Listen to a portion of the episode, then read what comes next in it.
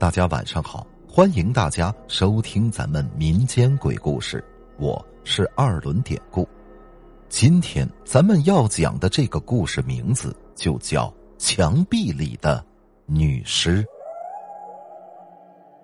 二十多岁的小芬是个极为漂亮的女孩，围绕在她身边的帅哥自然也是极多的，但是小芬根本看不上他们，倒不是小芬眼光高。而是小芬觉得这些人并不靠谱，他们表面看上去道貌岸然，其实骨子里只不过是垂涎你的美色。一旦成功把你骗到手，就会露出他们的本性。时间久了，玩腻味了，他们就会另寻新欢。小芬觉得选对一个人很重要，因为这牵扯到自己一生的幸福。每次相亲见面的时候，小芬是不太在乎对方的容貌的，她主要是看这个人的人品、内在修养，以此来综合评判，然后给对方打分但是很遗憾，目前为止，在她眼里没有任何一个人能够及格。直到一个人的出现，那是一个中年人，他叫杨帆。杨帆这个人虽然年龄大了些，跟小芬的父母呢也差不了几岁，但是他很会疼人，有成熟男人的魅力，人品又好，说话温文尔雅，看上去很绅士，给人最直观的感觉就是一个非常有涵养的人。虽然杨帆之前有过一段失败的婚姻。可那次婚姻也是因为那女人的一次出轨导致的。小芬从侧方面了解到，杨帆这个人从来不沾花惹草，对待人呢讲究从一而终。小芬就是看上了他这一点。在经过三个月的相知相爱之后，最终他们两个人走到了一起，结婚了。婚后的生活是幸福的。比起婚前，杨帆对待小芬关怀备至，什么都能替小芬想到，照顾的是无微不至，比自己的父母照顾的还要好，这让小芬大受感动，觉得这次真正找到了值得托付一辈子的男人。可是自从搬进杨帆住所的时候，小芬就感觉怪怪的。总觉得这房子里除了他跟杨帆之外，好像还有第三个人的存在。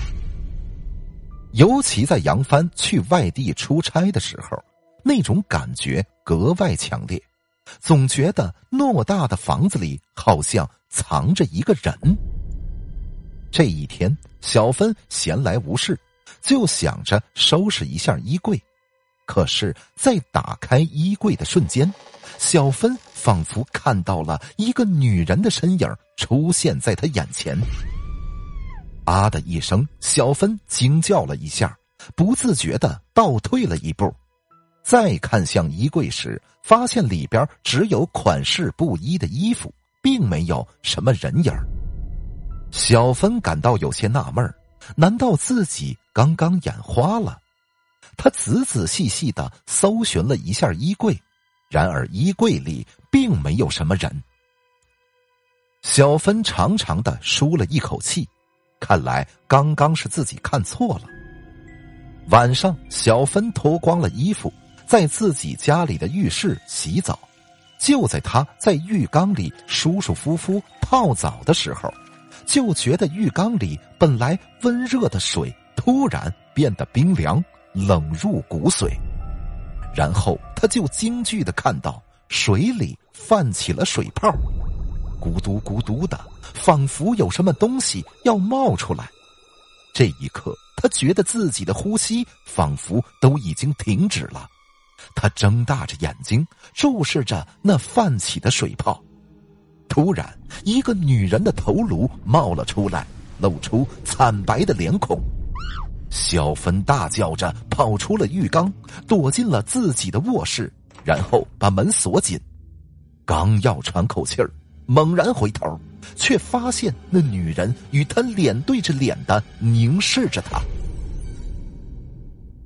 小芬大叫着从床上坐了起来，脸上全是冷汗。原来自己刚刚是做了个梦啊，怎么感受如此真切呢？可吓死人了！因为出了一身的冷汗，身上都已经发臭了。小芬准备起床去冲个澡。就在他临近浴室的时候，就听到哗啦哗啦的水声。难道是自己之前洗过澡之后忘了关水龙头吗？不对，怎么还有人唱歌的声音？听声音好像是个女人。小芬猛然一惊，难道家里招贼了吗？如此想着。他蹑手蹑脚的靠近了浴室的门口，缓缓的把门开了一条门缝循着门缝往里边瞧，却发现浴室里并没有人。刚刚那个声音，他听得真真切切的，就是从浴室里传出来的。可是现在，小芬越想越是心惊，回想这几天经历的莫名其妙的事儿。越发的觉得这间房子里非常的诡异。杨帆，你快回来吧！这几天也不知道是怎么了，我们的房子里好像中了邪似的。我好像看到有个女人在房子里。小芬实在忍受不住了，她拨通了杨帆的电话。呃，什么？你说有一个女人在我们家里？短暂的沉默之后，杨帆这才开始安慰小芬：“别害怕，等我处理完手头的事儿呢，最多明天晚上我就回家了。”第二天晚上，杨帆果然守时，在晚上的时候回来了。一夜缠绵之后，小芬又把那些事儿告诉了杨帆。小芬以为杨帆会认为他精神失常，会斥责他，但是杨帆没有。相反，还安慰他。他觉得小芬这是缺乏安全感，是他忽视了小芬的感受。杨帆在家的这几天，家里什么事儿都没发生。小芬自己觉得啊，是杨帆说的那样，自己是因为缺乏安全感，这才带来了这些心理作用。没过几天，杨帆又要出差了。出差之前，杨帆给小芬买了一条狗，是条泰迪犬，小芬非常喜欢。这一天，小芬正坐在沙发上看书，突然，他就觉得胸前痒痒的，原来是他养的那条狗跑到了他的身上。哼，你真调皮！小芬笑着抱起了那只狗。就在这时候，他才看到。小狗的嘴里好像叼着什么东西，仔细的看了看，那好像是一枚钻戒，看上去有些旧，但这款式很漂亮。小芬感到纳闷这钻戒会是谁的呢？肯定不是自己的，因为他正戴着呢。难道是杨帆的？那戒指是我的。突然。一个女人的声音在小芬耳边响起：“谁？”小芬心下一惊，猛然回头，却没有发现什么人影这个时候，他已经从沙发上站了起来，额头上渗出了一丝冷汗，一颗心早已悬到了嗓子眼儿。杨帆这才刚走，就又出事儿了。小芬竭力控制自己的心神。干脆闭上了眼，一心想着是自己心里的原因。可就在这个时候，那条狗突然汪汪的叫了起来。小芬睁开了眼，就瞧见小狗竟然冲着客厅一侧的墙壁汪汪的叫着，好像是里面藏着什么东西。没一会儿的功夫，小芬就惊恐的看到。那面墙里涌现出了一大片红色的液体，那好像是血。紧接着，墙体开始开裂，墙皮脱落，墙壁里突然伸出一只血淋淋的手，然后就有一个血肉模糊的女人走了出来。小芬当场就晕了过去。等他醒过来的时候，已经是晚上了。这时候，他就看见客厅的墙面完好无损，难道自己又做噩梦了？可就在此时，他就看到小狗冲着墙面汪汪的叫着。小芬突然想到了之前做噩梦的景象，觉得事有蹊跷，于是他就上前在墙面上寻找着什么。小芬轻轻的敲击着墙面。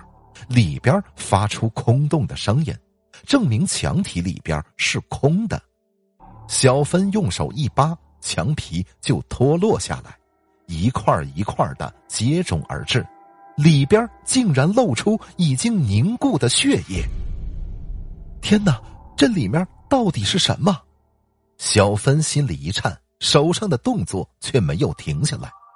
当整个墙体被扒开之后。他惊诧的发现，这墙体里面竟然有一个暗格，里边一片漆黑，发出一股腐臭的味道。小芬打开了手机上的手电，钻了进去，结果在那暗格里，他就惊恐的发现，一具腐烂的女尸存放在里边，也不知道死了多久，只知道她的身体和衣服已经粘在了一块儿。部分血肉已经腐化，变成了一滩血水，发出一股令人作呕的尸臭的味道。更让小芬惊异的是，这个女人与她几次三番之前认为在梦里碰到过的那个女人一模一样。当小芬反应过来，从暗格里爬出来的时候，心头不由得一凉。因为此时杨帆正坐在沙发上，一脸阴沉的看着自己。这这究竟是怎么回事小芬知道事情已经到了这个地步，自己怕是凶多吉少了。这个秘密我本想一直保留下去的，杨帆低沉着说道：“，既然被你发现了，那我就告诉你吧。”我有一位前妻，你是知道的，就是她。说着，杨帆一指墙壁里边那具腐烂不堪的尸体。此时他一脸的狰狞，只把小芬吓得花容失色。就是他，不守妇道，劈腿就是劈腿，说什么寂寞，真他妈不要脸。骂完之后，杨帆仿佛又恢复了绅士的态度，继续说着：“我是那么爱他，他背着我找第三者，所以我杀了他。杀他的时候太容易了，他跟你一样的瘦弱。我走到他的身后，左手摁住了他的头，用胳膊紧紧的夹住了他的脖子，只是轻轻的一拧，他的脖子。”就断了。说完，杨帆冲着小芬微微一笑，然后很绅士的说道：“亲爱的，你准备好了吗？放心，会很快的。”说着，杨帆缓步朝着小芬走去。“你你别过来！”小芬一脸心悸的往后倒退着，杨帆则一脸狞笑的朝着小芬紧逼过去。他的手里不知何时已经多出了一把水果刀，小芬脚下一滑，倒在了地上。眼看着杨帆举起了水果刀，就要捅在他的身上。几声枪响过后，杨帆倒在了血泊之中，随即被赶到的警察戴上了手铐。杨帆没有死，他被警察带走了。他所接受的必定是法律的制裁。警察为什么会及时赶过来？这要归功于小芬的机智，在他跟杨帆聊天的时候，就已经用手里的手机拨打了幺幺零，报了警了。之后的事情，小芬把那具女尸，也就是杨帆的前妻，找了块墓地下了葬，也算是帮了他的忙。至于杨帆的财产，虽然已经属于小芬了，但是这间房子说什么他也不会住了。在追求幸福的这条道路上，小芬显得很迷茫，她不知道将来是否还能找到。自己的归宿。好了，咱们今天的这个小故事就讲到这儿了。还希望大家能通过订阅、点赞、转发、评论本专辑来支持一下咱们节目，分享故事或者加群聊天您可以加我的微信 PPT 五九二八八。最后，典故再次感谢您收听咱们民间鬼故事。那朋友们，咱们就下集再见。